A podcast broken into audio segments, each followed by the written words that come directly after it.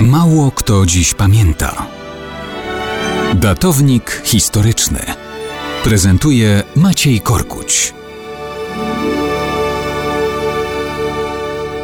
Mało kto dziś pamięta, że 9 listopada 1383 roku, a więc równe 640 lat temu na świat przyszedł władca Ferrari, Modeny i Reggio Niccolo d'Este. Jego ojciec Alberto d'Este świętoszkiem nie był, stąd i Niccolo, czyli Mikołaj, zupełnie nieprzypadkowo był synem z nieprawego łoża. Na jego szczęście został oficjalnie uznany za syna, co również zatwierdził w końcu papież, umożliwiając mu odziedziczenie tronu. Czy Niccolo poszedł w ślady ojca? Gdybyśmy popatrzyli, jak żarliwie odbywał pielgrzymki, nawet do Ziemi Świętej i do innych ważnych miejsc w samej Italii, moglibyśmy dojść do wniosku, że to naprawdę pobożny i bogobojny władca. Ale cóż, no Italia to Italia. Było jak było. Żenił się Nicolo trzy razy, a ilości kochanek i doraźnych spotkań z paniami lekkich obyczajów dokładnie policzyć się nie da. Ale w sumie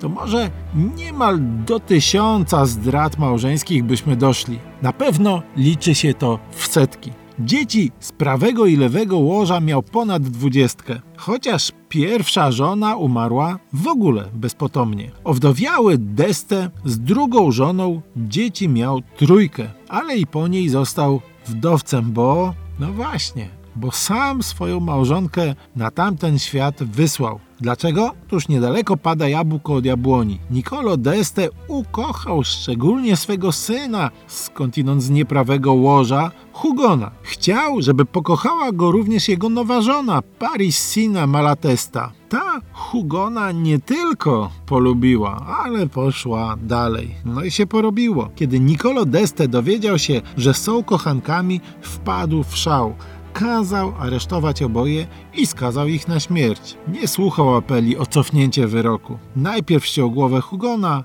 a potem Parissiny. Ponoć targały nim potem wyrzuty sumienia, ale życia zamordowanym przywrócić się już nie dało. No cóż, Nicolo d'Este świętoszkiem nie był.